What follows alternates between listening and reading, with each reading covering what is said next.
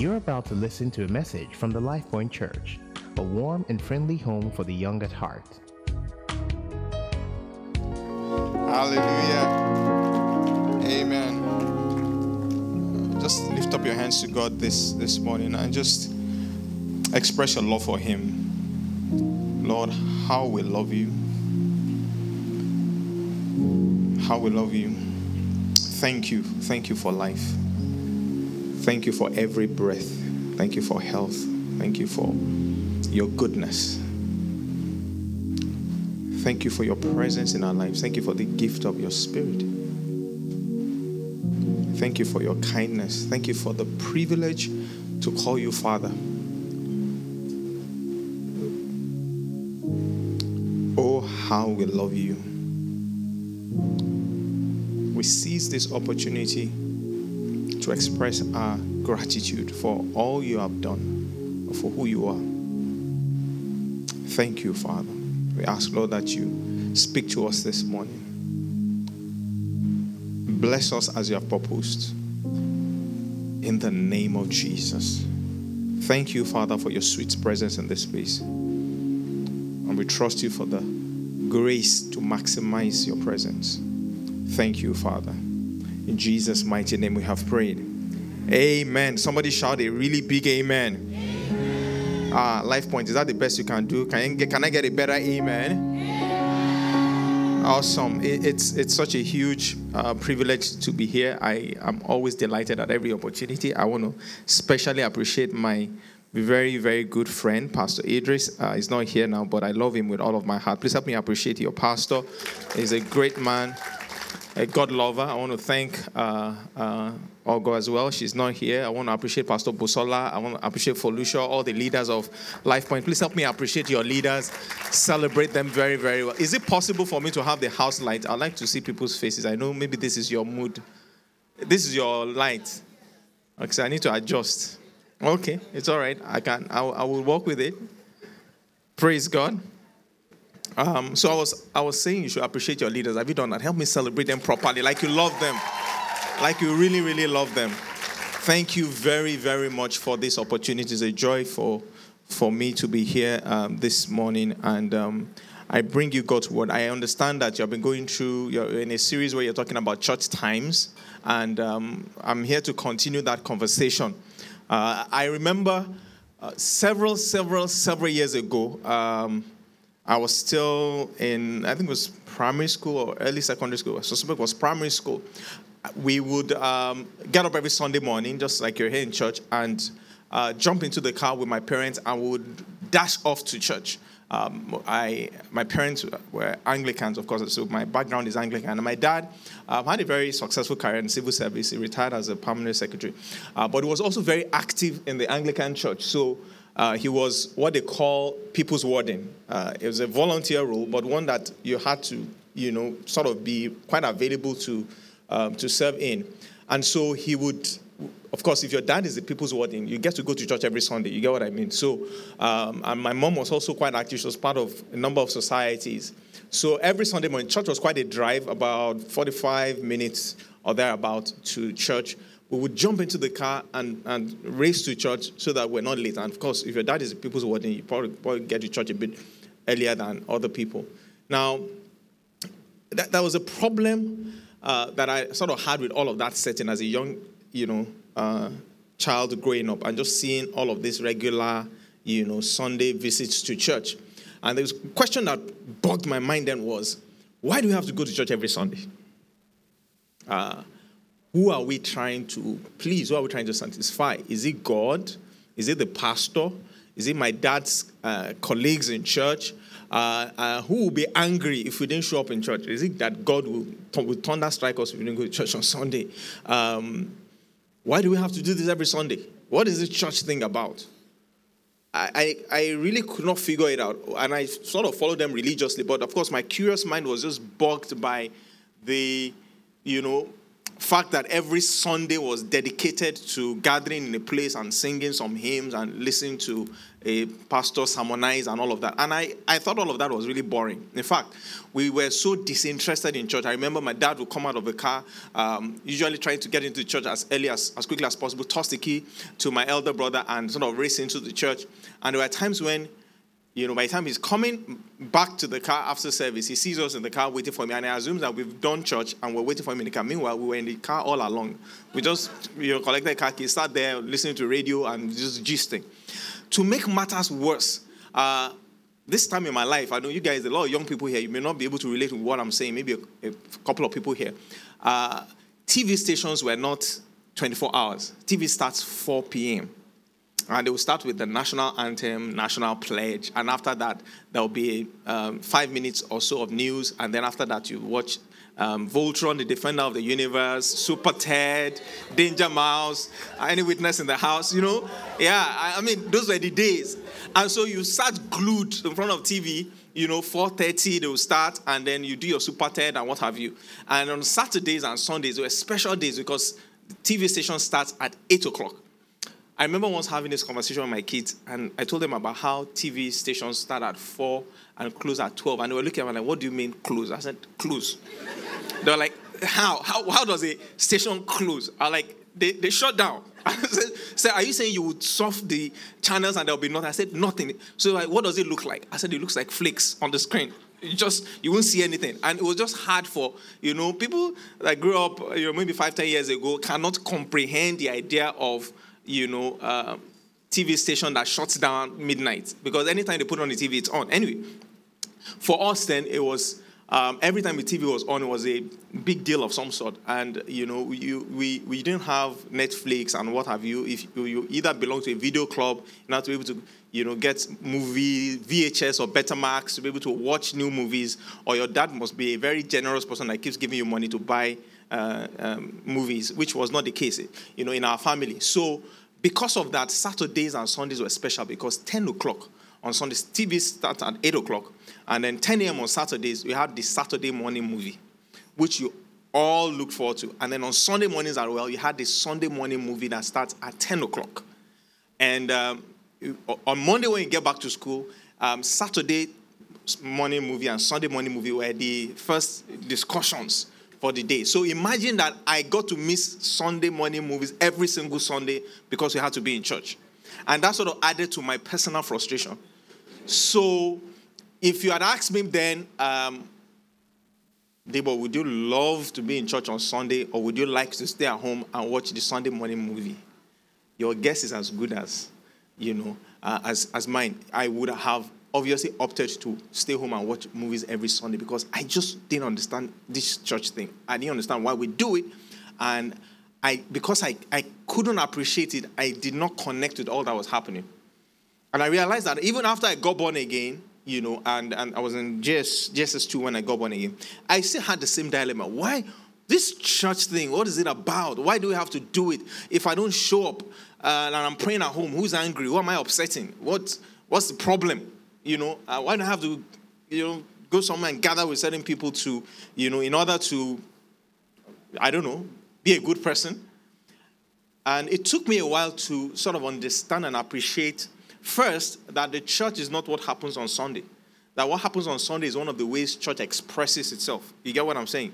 That church is not necessarily what happens on Sunday. What happens on Sunday is one of the expressions of church. That the church is the body of Christ. When you get born again, you are baptized into the body of Christ. I suspect that quite a number of people, if you're going to be sincere and honest with yourself, you are still in that space in your heart. Like this church thing, I like it. I get to see Sister Felicia. I get to see Brother Femi. I get to see, I don't know how people brother brother lies and sister lies each other here, but whichever way you go, you know, I get to see this person and we have fun. But uh, beyond all of that, and we pray, I know God answers prayers, but I, I'm not sure beyond that, you know, and do I have to see him or see her every Sunday? You know, I have to really participate in this stuff like that? It's, it's possible that those are the questions that you ask yourself. You need to understand, like I, I was saying earlier, that the, the church, the, the, the church is not this. It's not what happens on Sunday. What happens on Sunday is one of the ways church expresses itself, okay? Uh, the church is the body of Christ. Everyone that is born again and has declared Jesus as their Lord and Savior is a part of the body of Christ. So we have this universal body, and this body functions seven days a week, 24 hours a day. The body of Christ is alive. If there's someone who is writing a book right now, writing a track, people are praying somewhere, um, some people are on mission field doing stuff wherever they are, that is church. Praise God. Church, is, church happens every day. Church doesn't shut down. We don't close church. So once you get born again, whether you got born again in your room by yourself, or you attended a church service, or you read a book, or someone witnessed to you on the street, or you had an early morning cry, whatever it is, once you're born again, you are part of the body of Christ. You're part of this universal body. But there's a little bit of challenge there. If you leave it there, well, um, you're not able to actively receive nourishment from the church, and you're not able to receive a proper pastoral care from the church because the universal church, that's the universal body of Christ that we all belong to, does not have an address. It's not located anywhere. It's just the body of Christ. People who share the same faith, you know, people who believe in the saving grace of our Lord Jesus Christ. So the local church is an expression of the universal church, and it is that part of the body that you are able to make physical contact with, if you know what I mean, where you're able to uh, receive nourishment, where you're able to receive pastoral care, where you're able to be blessed, and where you're able to also release your own ministry to be a blessing to other people. And it is from that local church that the, the body of Christ is able to nourish you uh, more directly. And it's almost also able to superintend your spiritual growth and enable you to also be a blessing to other people. And you need that foundational understanding so that you can appreciate better the purpose of the church. And that's what I'm, I'm going to be speaking to this morning. So, um, this morning, I'm going to go through uh, the purpose of the church to help many people answer the question that I had um, several years ago that sort of bugged my mind and obviously affected my relationship with the church because I realized then that once you don't know the purpose of a thing, I think it was Dr. Myles Munroe that said that abuse is inevitable. The reason why I, I would not engage the church purposefully, the reason why I was not interested in going into the auditorium, the reason why I drag my feet every morning when it was time to prepare for church, um, and I look for every excuse not to make it to church was because I didn't understand what the church was about. And so, if for whatever reason, maybe my dad traveled or my parents were not able to make it to church, if for whatever reason church was not possible on a Sunday, it was celebration for us. You know, I didn't feel any sense of, you know, loss because I didn't want to be there anyway. So, what is the purpose of a church? Uh, you're, you're part of this local assembly now, the, the, local expression of the universal body as a believer called Life Point. What is, what is the purpose of Life Point? What is this church meant to do to you, do for you?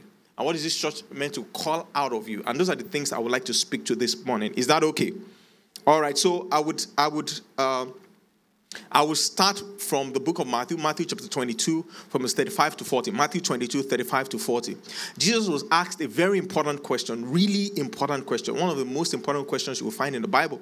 Uh, and the question was this Bible says, uh, verse 35, then one of them, a lawyer, asked him a question testing him and saying, Teacher, what is the great commandment in the law? Or another translation, which is the greatest commandment? Which is the greatest commandment?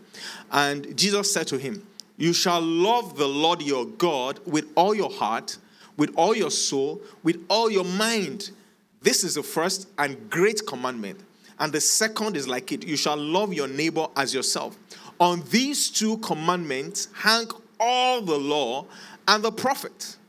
I always like to say to people that when you think about the Word of God, God is awesome. God is like a this very generous, very kind um, Father who would uh, give you the the the curriculum, then it will it will teach you the curriculum, and it will give you the marking scheme, right? Uh, and it will show you the answers, and then ask you to write the exam, meaning that you are not supposed to fail. You get what I'm trying to say? It, it, gives you everything that you need to know, supports you with all the information I require, and lets you know how it's going to grade your, your script. And then tells you to write the exam. So, really, it's an exam you should not fail. They asked Jesus here now, Jesus was so direct with his response, which is the greatest of the laws and the, the commandments? And if you if you understand the way the Bible is structured, you realize that we have the Ten Commandments, but we have so many other laws, so many other instructions. And in the Torah, there are about 600 and something of those laws. 600 and something of those laws. And so these guys were asking him of all these laws, which is the greatest? which is the most important to God.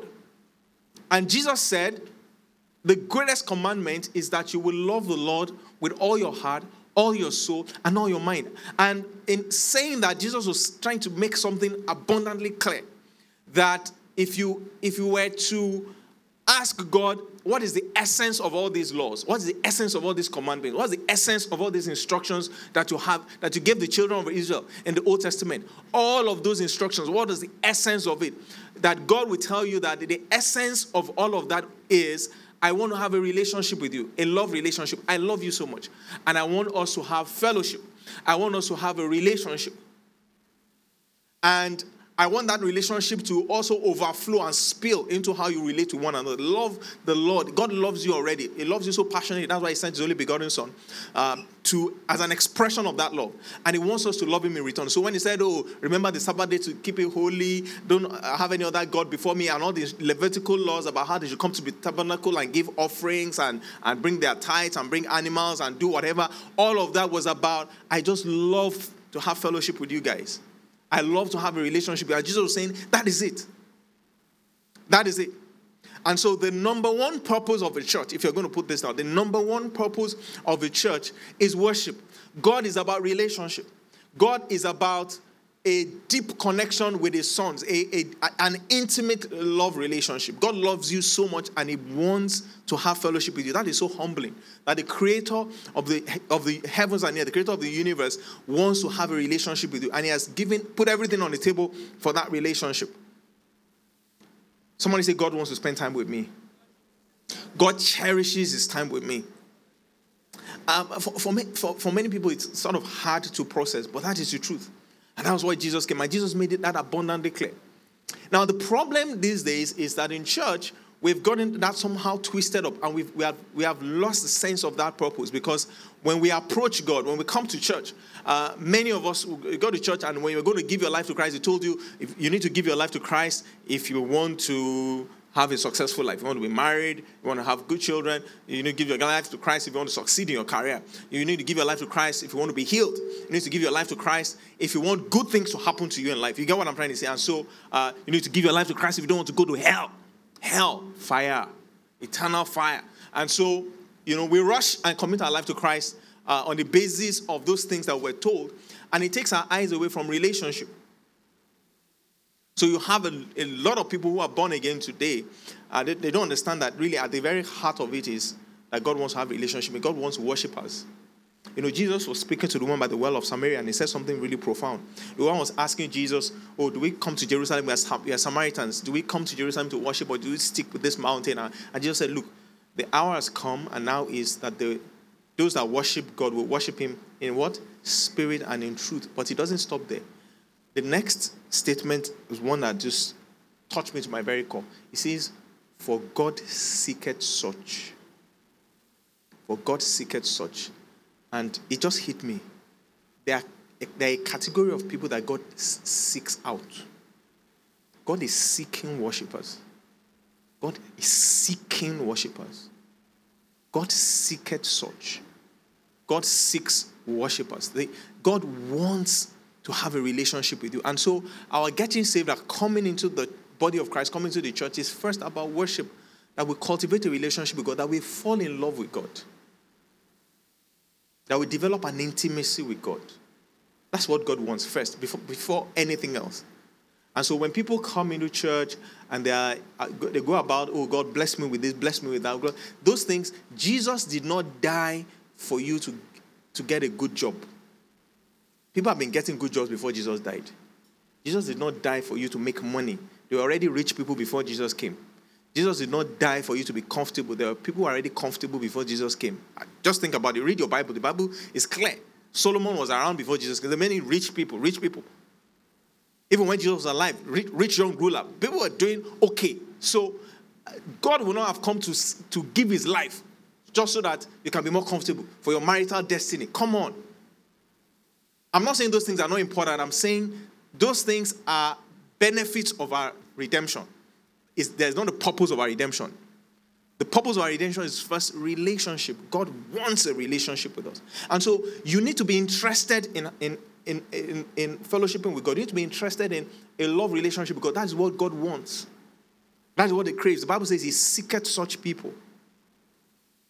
And so we have people today who see God as their relationship with God is very transactional. When they come to church, it's about getting the things I need, the things I want. I need admission. I need this. I, am trusting God for a child. I'm trusting God for breakthroughs. I'm trusting God for this. And so God has become this massive spiritual ATM machine. And, you know, your salvation is your card. And they say, once you just come to church, just slot it in, I'm saved. And then you press the scripture, one day of fast, two days of kiniko, and then God is supposed to dispense. And so our relationship with Him is just, He should give to me what I need, and then I move on. And if He doesn't dispense that way, I get frustrated. I'm like, I'm not doing this anymore. It's not working. What is not working? Worship. Somebody say worship.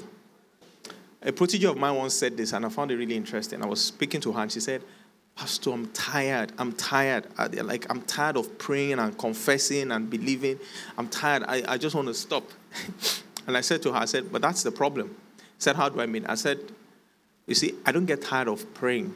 I don't get tired of worshiping. I don't get tired of declaring God's word because I don't do it because I want to get something. I do it because I have a relationship with God. So if I believe God for something and it has not manifested yet, my prayer is not to walk answer out of God.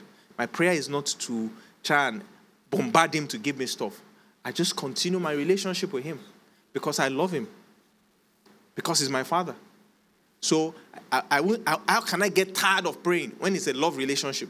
How can I get tired of spending time with Him? Because I love Him. But when I get tired of praying, I get tired of confessing His word, I get tired of doing spiritual things because for me it's a transaction. He's supposed to have dispensed by now. What's going on? You get what I'm trying to say? It's supposed to have happened. So I'm tired of praying because the prayer was always about get, get, get, get. Uh, God is wiser than all of us put together. And He loves us so dearly. And it's first about that relationship. Everything else flows from the relationship. Okay? So the first purpose is worship. Somebody say worship. And, and I, we need to be intentional. Jesus said, what God wants is that we love Him with all of our heart and soul because that is how much He loves us.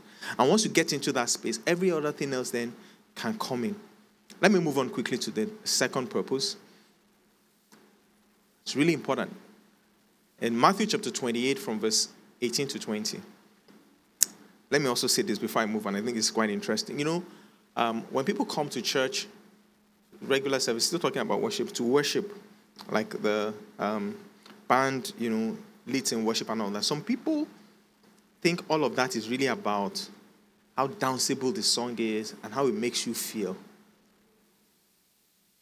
We need to be interested in learning how to express our love for God. That's really the essence of the worship experience. We're not, we're not here to, it's not a show. It's an opportunity to love upon God. An opportunity to find words. And people who have been gifted with the the gift of, of writing songs, would put together words uh, to express love and appreciation and confidence in God. When we gather together as a family and, and we're worshiping, what we're doing is we're, people are giving, helping us to find words to express our love and appreciation for God. And we should take advantage of those opportunities to really engage and to pour our hearts to God and borrow some of those words and take them to our own personal place of devotion. And so we can, we can, we can, we can express our hearts to God and find words to show him how much we love him and how much we appreciate him.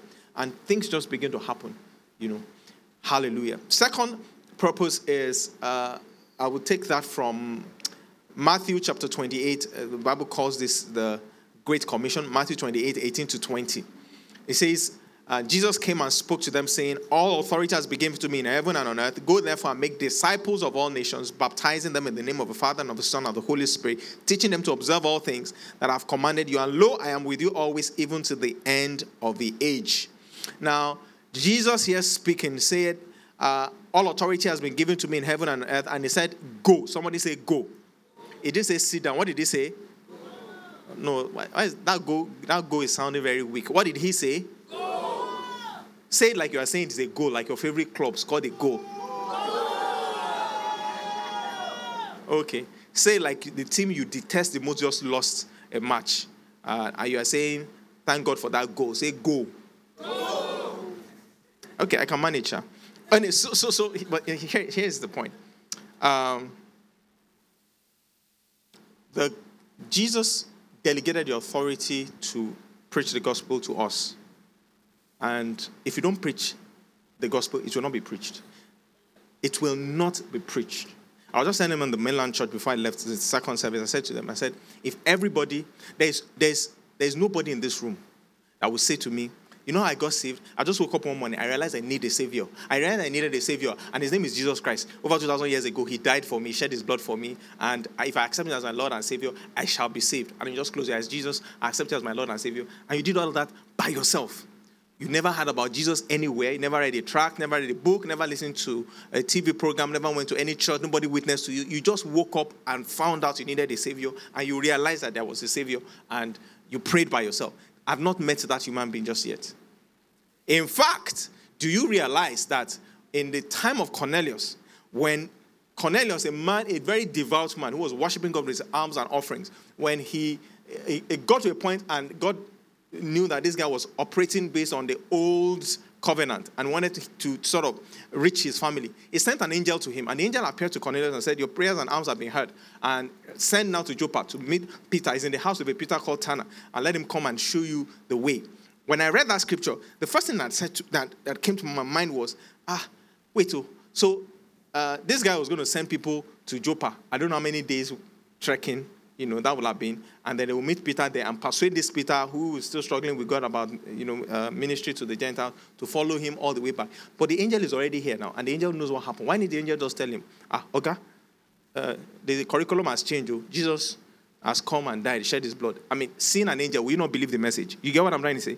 Like, you know, um, the curriculum has changed. Jesus died, rose again, third day. You know, I can even show you some vision so you can see what happened. So give your life to Christ. And the angel can move on. It, it, it looked more efficient in terms of it saves everybody the time and the drama. But why didn't the angel preach? Why didn't the angel just deliver the message? The angel is very capable. The angel is aware of what had happened. Why didn't God just allow the angel to deliver the message and get Cornelius saved as quickly as possible? Because angels have not been given the authority to preach the gospel. That is awesome. Angels have not been given the authority, permission to preach the gospel. Angels don't preach the gospel. Angels support us in doing the work of the gospel. Jesus delegated that authority to the church. Therefore, if everybody in the world today, if all the Christians in the world today gathered in one place and decided that we're not going to preach the gospel anymore. We won't write and just we won't write another book, another track. We'll do no TV programs again. All that. I can assure you that no single human being in this world will be saved again. That's how powerful we are as human beings. There is nobody in this world today that got saved without encountering the word of God through the mouth or through the ministry of another person. We are the ones that have been given an assignment to preach. So, the, the, the, a, a very important purpose of the church is evangelism. And I'm, I'm so delighted that you have the N70, which is your, your, your missions uh, uh, ministry here. And I know that they're doing fantastic work. But you guys need to understand that it is not just the work of a, a handful of people, it is our collective responsibility. Somebody say, It is my responsibility. It's my responsibility to gospel. So if if 20 people are doing it here and they are getting the kind of results we're getting, imagine if everybody does it. Jesus said, Go. Because if you don't go, it won't be done. You know, today we look at the world and say, ah, all sort of stuff happening, people are misbehaving, all sort of vices, all sort of evil everywhere, and you know, we can at times feel overwhelmed. But you know, part of the reason why it is that pervasive is that some people who should be saved are not yet saved. Because some of us have refused to speak. Everybody here that is born again today, I hope, is excited that they are saved. And so, if you are if you delight in your salvation, why wouldn't you share it? Because when you have something good, you are quick to talk about it. Praise the Lord. God expects us to go. Somebody say, God expects me to go and preach the gospel. Before I leave this uh, this point, I realized that for some people, as soon as I said evangelism, they just sort of power down inside. Like, eh, that's not my thing. It's a bit awkward. Just me someone you know. How far? You know, Jesus, eh, you know, he died for you. Sha. you know, and I don't know how to go about it. I don't know the right set of scriptures to use, and that's the reason why I have refused to go. But I, I want to counter that this morning very quickly by saying to you that everybody here, without exception, all of you here, you are evangelists and you have been preaching. All of you have been evangelizing. So it's not something that you are shy about. The only thing is that it's not necessarily Jesus you have been evangelizing, but you have been evangelizing something else. And you do it so well. You do it so well. I give you just one example and I'll move on. What's your name there? Damilola. Everybody clap for Dami. Come on, come on, say Dami. Sorry, I'm putting you on the spot. But you know, I know a little bit about hair, and I, I was scanning around. I know this is real hair. She did. It's not. It's not weak. So that's why I decided to borrow her for this example because some people, what they have on is beautiful, but it's, it's a wig. Now, Dami, Dami has this braids on, and it's even tinted braids. Come on, you know. And so just imagine Dami. Uh, Dami walks into our office on Monday, you know, with this really nicely done hair and people go like, "Whoa, damn it, you're looking hot. You're looking, you know, X, Y, Z, whatever slangs you guys use these days." And and you know, they're like, "Oh, you know, this is nice. So, you know, where did you do this?" And then she she just, she just goes, "Oh, you know, I have this stylist. I have this hairdresser. She's somewhere, you know, maybe Koyi or um, I don't know wherever, Lekki One, and she does she, she does such an excellent job. And her hand is not painful, and she's very fast, and da, da, da, da, and she begins to see all of that. And then, what's the next question our colleague ask? Can I have her number? Does she have an Instagram handle? Where's their salon? Am I right? Has her colleague been to that salon before? Does she know anybody there? But suddenly she's so convinced.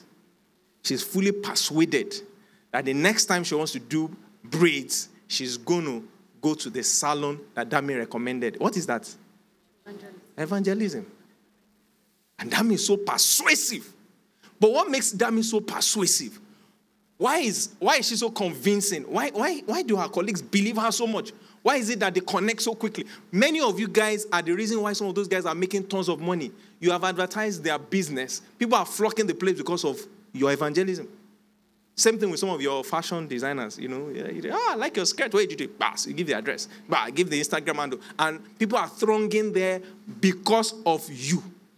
So don't tell me you don't know how to evangelize. You have been doing an excellent job at evangelism or you are not evangelizing Jesus Christ. So the question is, how did Dami, how was, how did Dami end up being so persuasive and convincing? Let me tell you how. Because she was sharing her authentic experience. She wasn't referring to any magazine somewhere, a catalog somewhere. She was sharing her experience. I went to this salon. Please help me clap for Dami. You can go and have your seat. God bless you. She was sharing her personal experience. I went to this salon. They, they did such fantastic job. I, I love what they did. Look at what they did. And look at how it makes me look. And they did it so well. And I can recommend this. And because it was our experience, it was authentic. And her colleagues could co- connect to that. And so when people ask me, how do I evangelize? I don't know enough scripture. I don't want to make a mistake. I don't want to quote the wrong passage of the Bible and all of that. I just them, who's asking you to do all of that? Tell your story, your authentic experience. Why did you give your life to Christ? What happened to you? What convinced you about Jesus? What were you like before? What are you like now? What has happened to you since you gave your life to Christ? What changed? That is enough. That is your authentic story. You, you, you would be able to communicate that with passion, and the Holy Spirit can work with that. You don't need to start talking from, you know, I remember the first time a friend of mine persuaded me back then in secondary school to preach the gospel to someone. I started from Genesis. I was like, you know, in the garden, God told Adam and Eve not to eat. And the guy just at me, Genesis. Where are we going from here? You, you, you know, but, but you know, the thing is, it doesn't have to be that complicated. Share your story. Tell your neighbor, share your story. That is good enough. It's good enough. Where were you before? What convinced you that Jesus is the Lord, is, is the way? And what has happened to you since you gave your life to Christ? What has changed? What has changed? Hallelujah. And we, we, we therefore do not have any excuse for not preaching the gospel.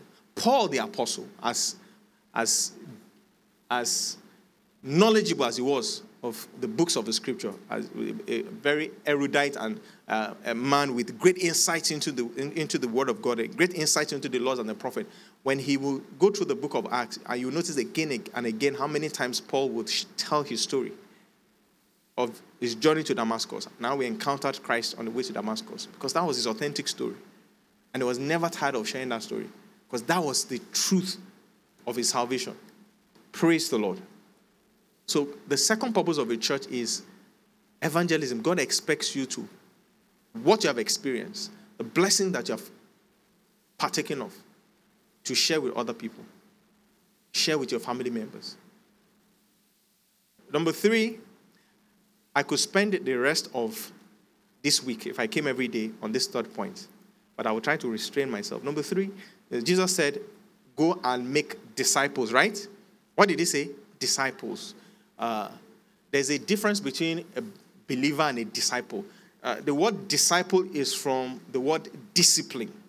Um, and it's that's the that's the root word. So if you say you're a disciple of Christ, you are disciplined after the order of Christ.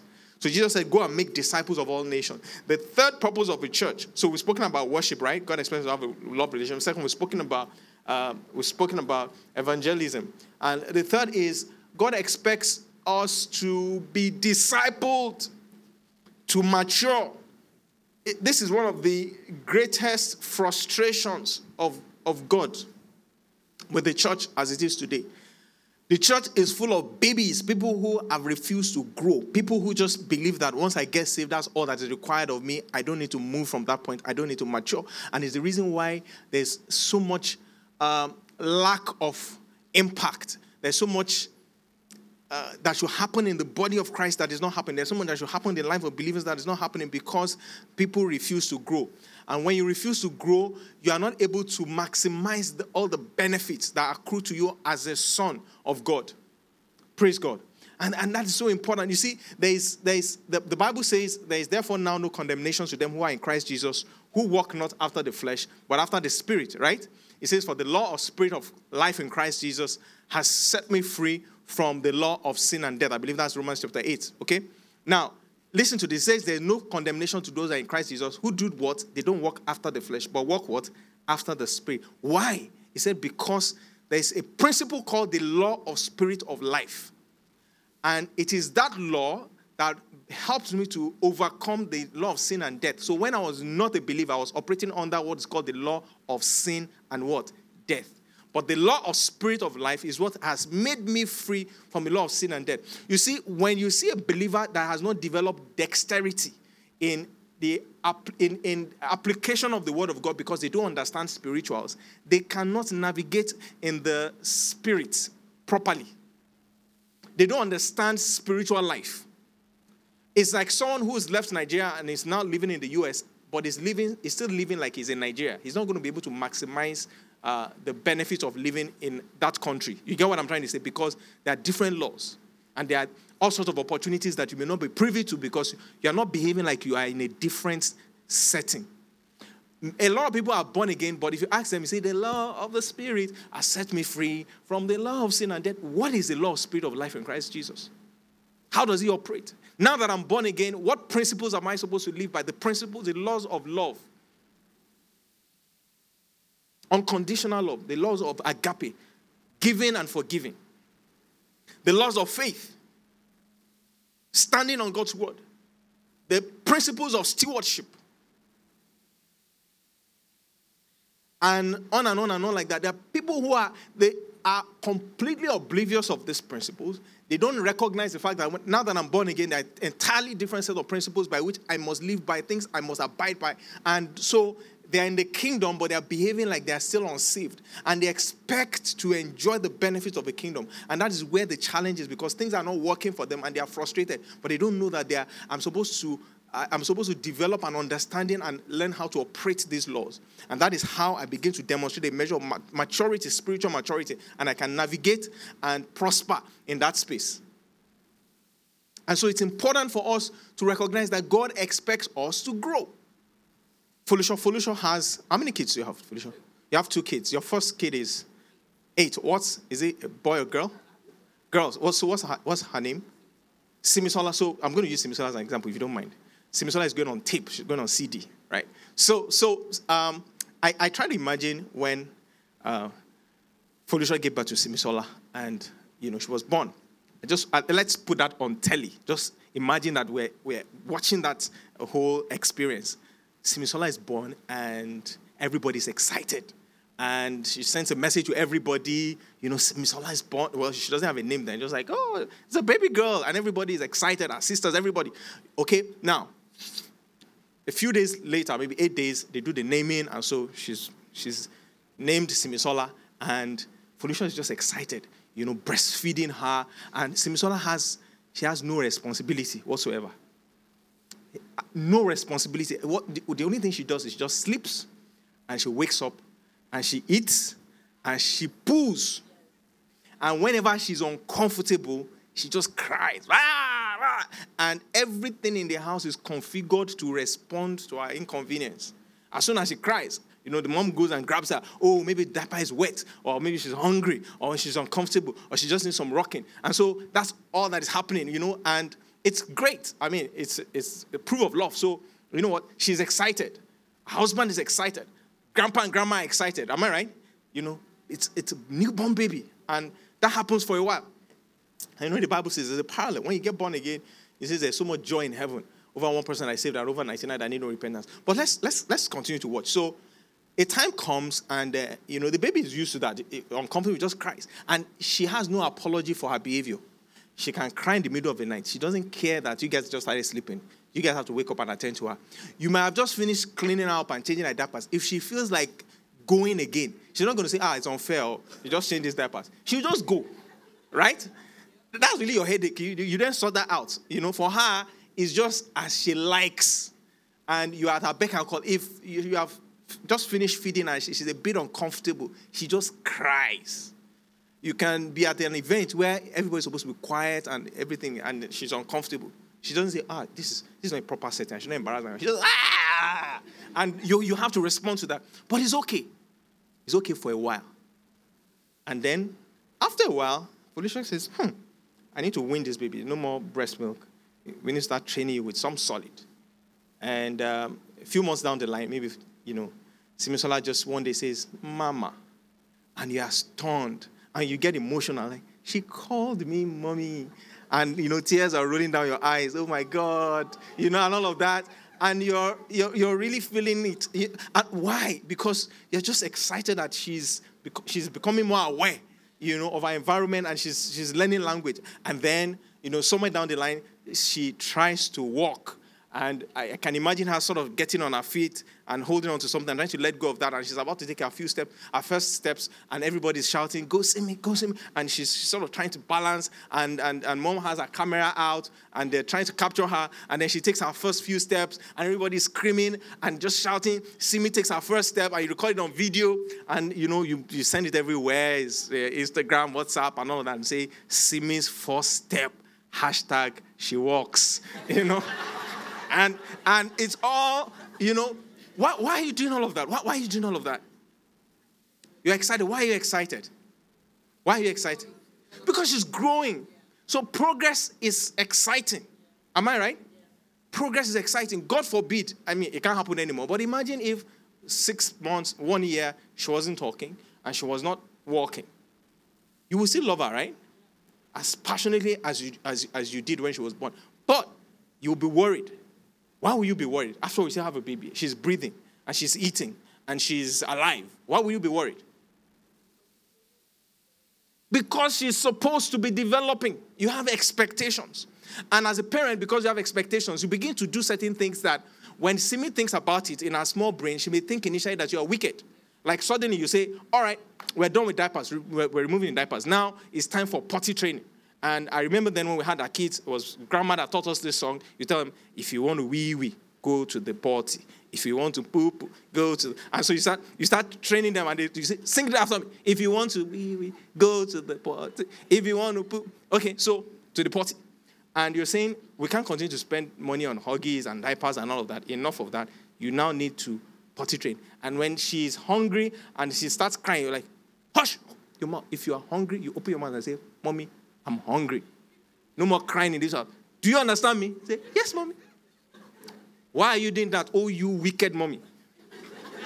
Why? Why? Why? Why don't you allow her to just continue screaming and crying? Because at a particular phase of life, that becomes a bit odd. You expect her to be able to speak. And then you get to a point where you begin to say to me, no, no, no. You go get your cup, go get your cup and bring it here. And then, Simi, pack, pack your toys. You can't scatter this place. Put them in the box. When you're done playing with your toys, I want them in the box in your room. Is that okay? If I see the toys here, I'm to, whatever, naughty corner, spank bum, or whatever it is. So, pack, pack, pack your toys. Why are you, why are you becoming such a terror to this young girl? Why are you not allowing her to just keep sleeping and crying? And at some point, Simi begins to do small house chores like make your bed, right? And wash your plates and run these errands and she becomes more useful in the house to the point where at some point in her life she begins to take responsibility for some of the things that are happening in the home. That's what makes for a proud parent right? So let's let's now flip that script and put it in the spiritual dimension. You get born again and when you got born again there was rejoicing in heaven. A new baby has been born. Praise the Lord. And the angels are at your. You just, you know, when you need anything, you just cry. Wah! And, you know, answer. Just give it. Whether the prayer makes sense or not. Pass. Uh, how many of you experienced that? You know what I'm talking about. It was just like uh, you are you are having a ball. You know, say, God, I don't know. And bah. I said, hey, this thing is working. God is faithful. And you like it like that. So what do you do? Instead of growing, you think, this is the strategy. When I'm uncomfortable, just cry. So, you know, you know what, believers, you just cry. And so now you start crying at some point and you're not getting the kind of response anymore. You you wear on your diapers, you think you should still, someone should come and change you. And God's like, you're, you're gone past diaper, you're going to clean yourself up this time around. And many of us are uncomfortable. And you know what we do? Uh, it, it's like when a child is spoiled and nobody tells you that you need to start talking he feels that if I'm crying and not, I'm not getting attention, I should cry louder. Hmm? So you see people, they just cry louder. Ah, more noise. Ah, more noise. And nothing is happening because it's not that God loves you less. When Felicia was doing all of those kind of things to Simi and, and challenging her to take more responsibility, was it because you now you are you are less interested in how you love her less? Because you actually you are loving her more on a regular basis. On a daily basis, she loves her more. And she expects her to grow because growing up in the house, she can enjoy the benefits of being in that home a lot more. And she takes responsibility. So God says, You cannot stay like that. You cannot. In this family, I'm not going to keep you as a baby. You need to grow up. So you, you see people just cry more. And that's how some people pray. It's just like a baby that's crying. You know, if you have a, a very experienced grandma and there's a baby that is crying when it has been sorted, they'll tell you, leave the baby. Just let him continue crying. He will cry and he will sleep. So don't touch her, just leave her let her be crying. So, so th- some people are in that phase where God is saying, you need to understand that you are past this season. You are, you are crying and you're making more noise. And you just, you feel like, let me just disturb heaven. Let me make them restless. And so when I hear things like, bombard heaven. See, I was like, why are you bombarding heaven? I need a, I need a, um, and you're like, come, come. Let me use you as an example. when you say bombard heaven, hold that phone, that phone. You know, there's a picture of God that people have painted I feel is strange. So uh, I want to use an Elijah because if I if I harm him, he will understand. He's we came together, he will not. So I want you to hold this phone like you don't want to give it to me. Hold it very firmly. But when it gets painful, just release it. Eh? So this is some people's idea of how to engage with God.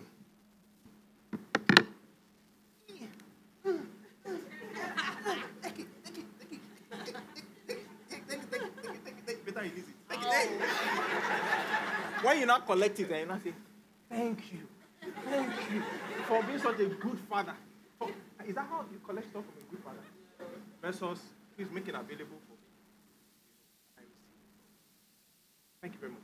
You have your seat. You see, you see, some people's relationship because they like bombard heaven, like God doesn't want to release it, but when you make noise, when you attack heaven, when you know heaven is restless and they cannot sleep, and God cannot engage in any other thing apart from your, you just say give, give, give, and then when you collect, you not say thank you, Father, for for who you are, for how faithful.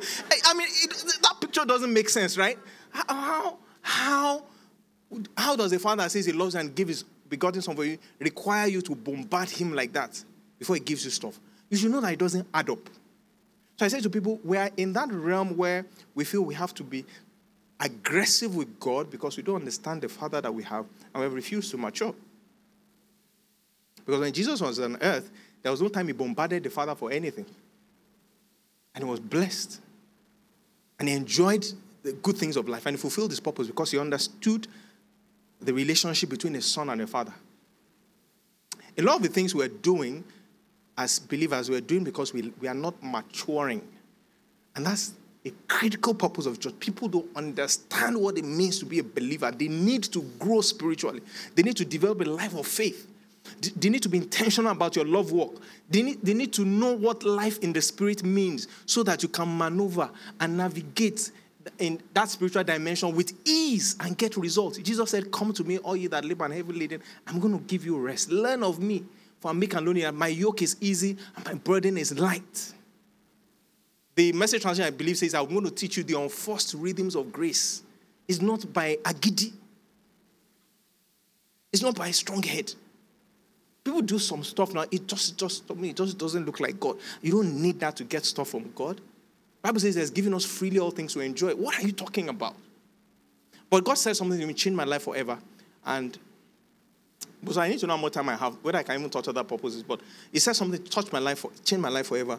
I was, I think I was in university then, and He said to me one day, He said, um, when you wake up in the morning in the house and you you need to, you're hungry, you want to have breakfast. He said, do you need to see your dad and mom before you have breakfast? I said, no. Said, do you go to, the, to their room and knock the door and wake them up and first greet them good morning, roll on the floor, thank them for being a good parent and, and all of that uh, before you have breakfast? I said, of course not. He said, so what do you do? I said, I go to the kitchen. He said, why? I said, because everything I need to fix breakfast is in the kitchen. You have, you know, your, your, your gas cooker, you have your, your gas, you have the frying pan, the pots, the oil, the, the bread, the yam, the whatever you want, the cereal, everything is in the kitchen, right? So I said, I go to the kitchen. I said, okay. So he says, okay. So everything you need to get breakfast, if you're hungry, is in the kitchen. I said, yes. I said, so what if you don't know how to cook? Uh, uh, he said, would that be your parents' fault or your fault? I said, ah, that'll be my fault. So I said, okay, so uh, would the reason why you're hungry be because there's no food in the kitchen or because you don't know how to cook? I said, the reason would be because I don't know how to cook. They said, what would be the solution? So the solution would be you learn to cook. I said, great. And, and he, made a statement to me. He said, therefore, he said, go to the kitchen and fix yourself breakfast. He said, go to the kitchen and fix yourself breakfast. Stop behaving like I have not stocked the kitchen. Stop talking to me like I have not stocked the kitchen. Go and learn how to cook and fix your breakfast. Some of the things that we're, we're saying God has not yet done, He has done it. He has finished it. It's sorted. You don't know how to cook. You don't know how to cook. So you are there banging the door and saying, bombard heaven, bombard heaven. I go like, why are you bombarding heaven? I don't, I, getting stuff from God is not that hard. Come on. It gives us feelings. If there's anything at all, when I'm fasting, I'm fasting to align myself, to keep my flesh quiet, to keep my spirit sensitive. The, eh, the, walk, the real warfare is the reining my body in, renewing my mind with God's word, so I can live a life of faith. The warfare is not with God. I don't, I'm not fighting warfare with God. God has made things available. I'm the one that needs to know how to access it and how to, how to handle the things that have been given to me. I need to understand how spiritual things work. I need to understand the dimension of faith and patience, that I have need of patience after I've done the will of God, that I may inherit the promise, that when I'm waiting on God for manifestation of certain things, there is a way I should behave for, until there's manifestation. And that thing is not necessarily because God is holding back. It is a principle of life in the spirit that for things to move from the spiritual to the physical, there is always a time lag. And I need to view everything in alignment with God's purpose and plan for my life. But many people lack that understanding. Just want to force things, force things, force things, force things, force things. And it's looking like maybe God is not faithful. It's looking like this thing is not working. It's looking like, but we, we don't confront the main issue, which is our ignorance, our in our unwillingness to grow. And I, I mean, it stems from simple things like people are not reading the Bible anymore. People are not engaging with Christian literature. They think it's not interesting. It's not supposed to be interesting. It's supposed to be empowering. It's not a storybook. It's a book of life. It's not for your entertainment, it's for your development. What it, the Bible is supposed to be interesting is not supposed to be interesting. I commend you to God and the word of His grace that is able to build you up and give you an inheritance amongst them, those who are sanctified. What is interesting about that? We're talking about life. Jesus said, The words I speak to you, they are spirit and they are life. You are talking about interesting. Interesting.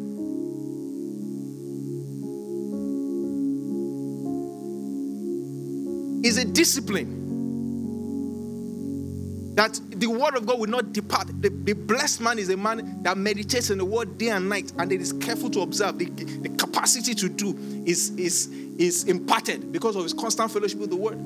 That people here, for instance, never show up at midweek service. You just think I've been to church on Sunday. That's the, it, that's the reason. See, when you don't know the purpose of a thing, your your demeanor, your your your reaction, your response to it will be very nonchalant. Well, ah, the one I listen to on Sunday is it not enough? I'll see them again next Sunday.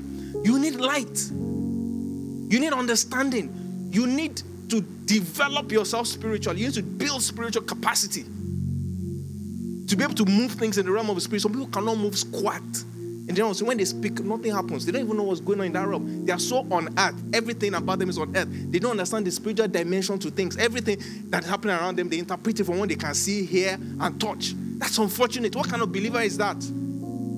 That you cannot speak to the spiritual dimensions of your life. You don't know that the, the, things that are seen are controlled and manipulated by the things that are unseen, and you're a born again Christian. You are going to make yourself a, such a cheap victim. The people that believe that the, uh, the pastor's prayer is more potent than their prayer, I don't know where you've seen that in the Bible. People are in the New Testament and behaving like they're in Old Testament. And the reason is because there's no faith in their heart. When Jesus said it's finished, the veil was torn. And everybody now has access to God's presence. I don't need any long bearded prophet to tell me nothing. Those people can facilitate my ministry. People, my job here today is to, to, to help you to grow. My job here is to, to share God's word and help you to, to gain light and insight. I'm not supposed to be an intermediary between you and God. You have a, your own relationship with God. After you have been fed and nourished, you should be able to, you know, get up and do stuff and move stuff. And God wants us to be disciples. He wants us to be sons and daughters that can enter the kitchen and, and, and fix a buffet, organize our meal, and move our lives forward. But the Bible says a hair, as long as it's a child, is not different from a slave. He's not able to maximize the benefits and the blessings in the house. It has to be managed because he doesn't have the kind of sense of responsibility. And there are certain things a, a responsible father will not place in his hands. As much as I love my son today, I'm not going to give him the keys of my car. Not because I don't love him, because I love himself. That's why I will not give him. Because he can't handle it. There are things I would love him to do for me. There are transactions I will, I will be so happy for him to drive for me.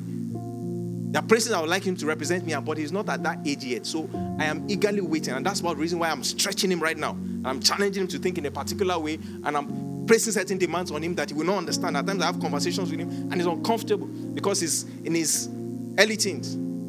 And I'm saying, I need to put you under this kind of pressure because there's a weight of responsibility. I trust that you'll be able to handle a few years from now. But many of us are running away from the opportunity to grow our spiritual muscles, and we don't recognize that this God is preparing you for bigger things. That your dreams are small compared to what God has in mind for you, but you need to mature. And the purpose of the church is to mature you. So um, whether it's your small groups, whether it's church service, or you, you, you get messages or prayer prayer videos, I don't know, to, to grow your spiritual muscles so that you can be someone that can move stuff in the realm of the spirit. This generation needs to wake up. As far back as I was in secondary school, I remember I would go for night vigils with my friends, and not one single prayer point in that night vigil would be for us. And it was not night vigil that they be doing drama and all of that. We didn't have, we just vigil of pure prayer till morning. You will pray in tongues until your tongue will change. After you're like, ah, the tongue will enter another gear. When you leave that place in the morning, you know something has shifted in your life. Or is it rack up tapes and CDs of speakers and teachers, and you are they are teaching you faith, they are teaching you love, they are teaching you stewardship, they are teaching you about the Holy Spirit, about the blood of Jesus, about why Jesus died, or teaching you about you know, the principles of, you know, seed time and harvest, or teaching you about tongues, or teaching you about gifts of the Spirit, or teaching you about fruit of the Spirit. I mean, all sorts of teachings or books, and library. I wasn't doing that because I was jobless. I, I recognize that the Bible, God expects me to mature. Because the more mature I am, the more I'm able to walk in the fullness of the benefit of the covenant. And many people have excused themselves from that. And they just show up in church, make a few notes from a Sunday sermon, and that is it. Look, the truth is that it will take you some distance, but not very far. The church is supposed to mature you so that you become a God on this earth. The way Jesus walked this earth, and they will speak to things and they will happen. He will command doors to open, and they will lay hands on the sick and they will recover. And he was able to fulfill his own ministry, the kind of ministry that God gave to him. It's the same way God expects you to mature spiritually so that you can fulfill your own ministry, whatever the ministry, whatever the calling of God is upon your life. So we don't come to church to warm the bench. We don't come to service to warm it. We come to service to be discipled. I think this is where I'll stop because I don't know how much time I have left. If I enter the next, I have two more. I have fellowship and ministry. Where's Busola? I can't see her. Polish, how, how much time do I have? My time up. That's why you're playing, trying to run me off the stage. It's not working. I just thought you were facilitating my ministry. And the spirit was moving. I was like, ah, God bless you. I have five minutes more. Okay, so let me just stop here. Look.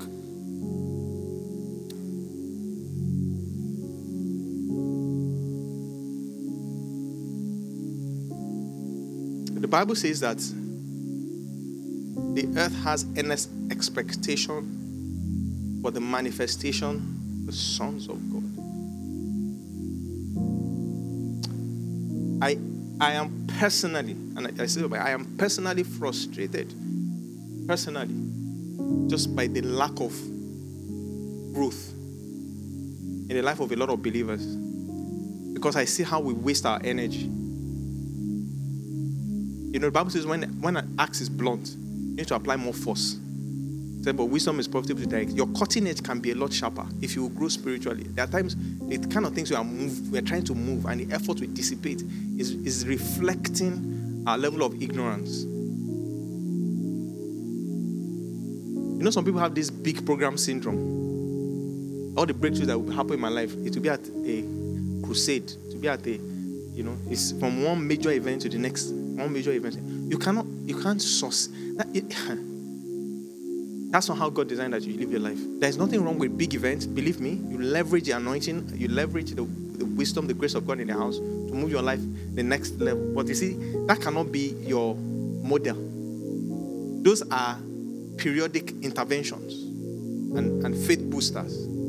But you need you need to commit yourself to something that on your own by yourself you can move from one season from one level of victory to the next. That there are things you are working on with god and it's delivering for you. You are working on it with god and it's delivering for you. That when you put you release your faith for something you know. You know what you are doing. You're like has god heard? Is he listening? Is he not listening? Is it you know all those kind of things that are just symptomatic of being a child when it comes to spiritual things. Jesus looked at this at the, at the grave of lazarus and said you know father i thank you because you always hear me. What a prayer can't talk and my father will not hear. He loves me too much. And Jesus was not saying that like, because I'm Jesus. That's why I'm saying that. That's the kind of prayer you should pray. If he always hears Jesus, he always hears you. Because when he looks at you, he sees Jesus. But Jesus was speaking from a place of confidence. Like, thank you because you always hear me. Thank you because you always hear me. What a prayer. They brought a situation to him and said, 5,000 people. 5,000 people, excluding women and children and we are in the wilderness, we are stranded, and there's no food. I love when I see portions like that in the scripture, it just gets me excited. How did Jesus solve it? How did Jesus solve it? And 5,000 people. And the, the disciples were already looking for how to escape. Just say, tell everybody to go, you know, let's just enter the boat and disappear or something, just to escape that situation. And Jesus took responsibility, said, No, no, no, we give them something to eat. I'm like, how are we going to do that? We're in a situation of scarcity, the situation is overwhelming. Look at Jesus in the same situation, Son of God what did he do? The first thing he said was, you know, expression of faith, calm down. Tell everybody to sit down. Calm down. The situation is not as bad. Calm down. Somebody say, calm down. Calm down. So let them sit down in groups. Let's even dimension the problem. How many people are there? Let them sit in groups of 50s and 100s. Let's, let, let's appraise the situation well. Next question What do we have in the house?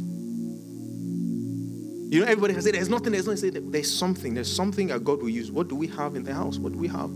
They say, ah, you know, and you could just see the attitude of the disciples. You know, when you are a child, you know, uh, you trivialize significant things.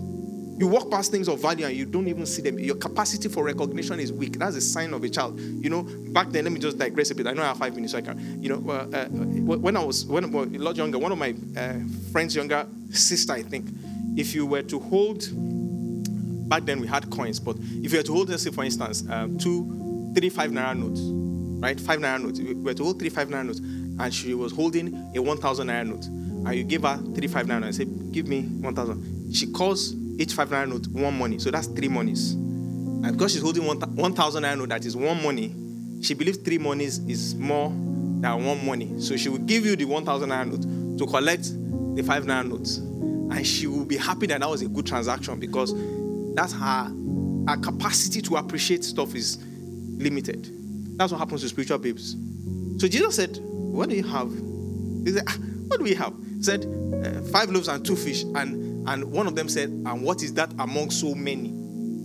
Like, what are we talking about? The problem here is beyond this. And Jesus said, Bring it, bring it. And when they gave it to Jesus, you know the first thing he did? He didn't complain, he gave thanks.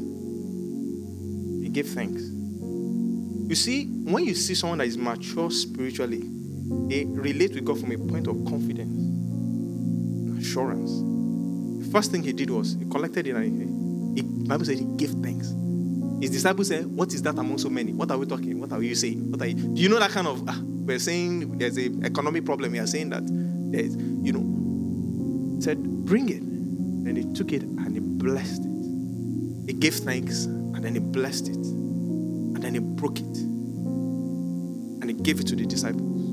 and said, Let's start with this. And as they were doing something with joy and thanksgiving they had for what they had, the miracle happened. Praise God.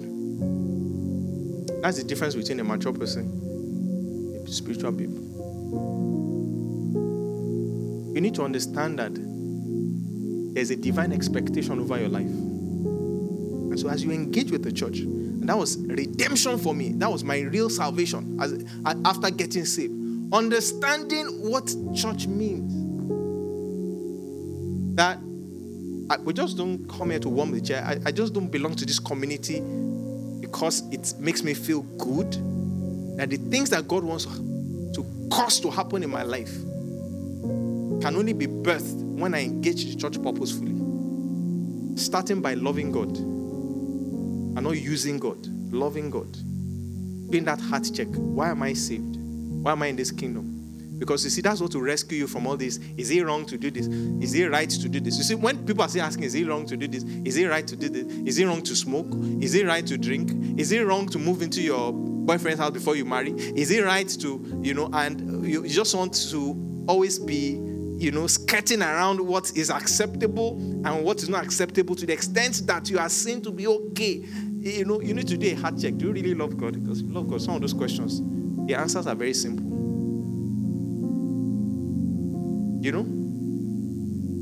Is it okay to have sex before you get married? When you finish having premarital sex, how do you feel?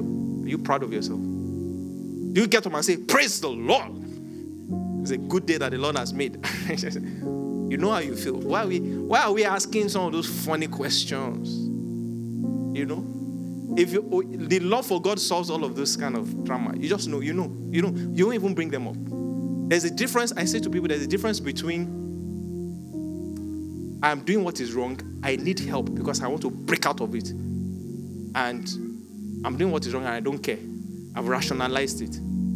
I, I, I see the first category of people as people who can taken away from those kind of things because I have acknowledged that it's not right and I'm seeking help to break away from it. Because I love God and I don't want to continue like that. But for someone who has rationalized it and is now trying to defend it and is trying to, you know, you know, make it look like it is okay, something is wrong with your love for God. You need to quickly check that. You need to quickly check that. And I spoke about evangelism. If you want to be, if you want to be perpetually on fire spiritually, you know, preach the gospel. You will see the power of God manifest through you in ways that you have never experienced before. You don't need to wear a cassock before the power of God flows through you. The power of God will always flow through people that are concerned about other souls. And I spoke about maturity, discipleship. Let the, let the words that are preached from this altar take them beyond what you hear on Sunday. Take them with you throughout the week. Buy the CDs, download the CDs, the messages on, from your cloud. Go to bookshops and buy books. I want to know how faith works. I want to understand the, the ministry of the Holy Spirit. I want to understand the gift of the Spirit. I want to understand the fruit of the Spirit. I want to know how to walk in love. You know, I want to know the power. I want to understand the power of praise. I want to know the power of the name of Jesus. I want to know about more about the blood of. I, I want to understand the spiritual arsenal that's been made available to me. I want to understand life in the Spirit. And the more understanding you gain, the easier it is for you to navigate and to be able to marshal all those spiritual resources and deploy them to your advantage. That God's name be glorified. Somebody been blessed this morning? Hallelujah. I want to pray. I want to pray very quickly for uh, someone in this house this afternoon, I believe. You're here and you're not born again at all. You're being inconsistent. You're just in and out. It's time for you to take your relationship with God very serious. I was not able to talk about the two other two ministries, which is fellowship and ministry. But I want to say to you, God loves you. Uh, God loves you. And he, he gave His life for you. And He wants to give you a new beginning today. He wants to break the hold of sin over your life. You're here, you're not born again or you were once born again, but you know that right now your relationship with God is not right, I'll ask that you put your hand on your heart. I want to pray with you. God wants to start something new. Please don't be shy at all. This is about you. I want you to be, I want to be your own person at this time. I don't want to be shy at all. Just put your hand on your heart, Lord. I, new beginning for me, new beginning for me, new beginning for me. I want to commit my life to Christ. I want to serve Him. I want to serve Him. I want to break, I want the hold of sin over my life to be broken. If if if you were once born again, but you know that you're not right with God, I also want you to join them. Just put your hand on your heart and say, Lord, it ends today. It's a new beginning for me. It's a new beginning for me. It's a new beginning for me. Hallelujah. If your hand is on your heart, just lift it up. I'd like to see those who are saying the prayer. I can see a couple of people's hands on their heart, but I, am not I'm not sure I can see everybody. So please just lift that hand up. Lift that hand up. Please don't care who is to your left or right. This is about you and God. God bless you. Just lift it up. God bless you. Don't care who that person is. It is you and God. You and God. You and God. You and God. Hallelujah. I thank you, everyone who's hands are up. This is a life changing moment for you. If you know your hands are supposed to be up as well, but you have not joined these people, I'm going to give you just next 30 seconds. You know, if, if you're having that conversation within yourself, uh, you know, should I, should I not, should I? I tell you, you should. You should. If you're having that, those kind of, you know, thoughts, you're questioning yourself. If you know that if Christ were to come today, you're not going to spend eternity with him, I'm talking to you. Just join them. Just join them. God doesn't want you to walk out of this place the way you came. God bless you all. Everyone whose hands are up, ask that you say this prayer after me. Say, Father, in the name of Jesus, I commit my life to you. I repent of my sin and I ask for your forgiveness. I believe that you sent your son Jesus to die for me and that you raised him up on the third day for my justification. I declare Jesus as my Lord I declare Jesus as my Savior. Thank you, Father, for saving me. In Jesus' mighty name. Let me pray to Father. Thank you for everyone under the influence of this service who has said this prayer. We destroy the hold of sin over their lives. I declare in the name of Jesus that they are translated from darkness into light.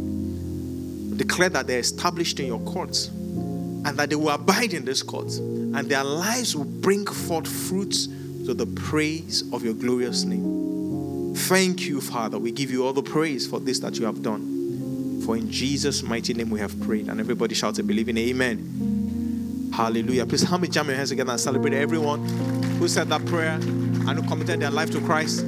I want you guys to know it's a new beginning in Christ for you. Just continue to press on into God. Love Him with all of your heart. Just get into His Word and study His Word. Don't take church lightly you know, sit down and let the word of God penetrate your heart, let it transform you, and serve Him. Commit to the work of the kingdom, preach to others, and join this fellowship. And I believe that God will continue to do awesome things in your life. And He that has started a good work, He will indeed perfect it in Jesus' name. Thank you for being such a fantastic audience. God bless you. Thank you for listening to a message from the LifePoint Church. To download more free messages, please visit www.soundcloud.com forward slash LifePointNG.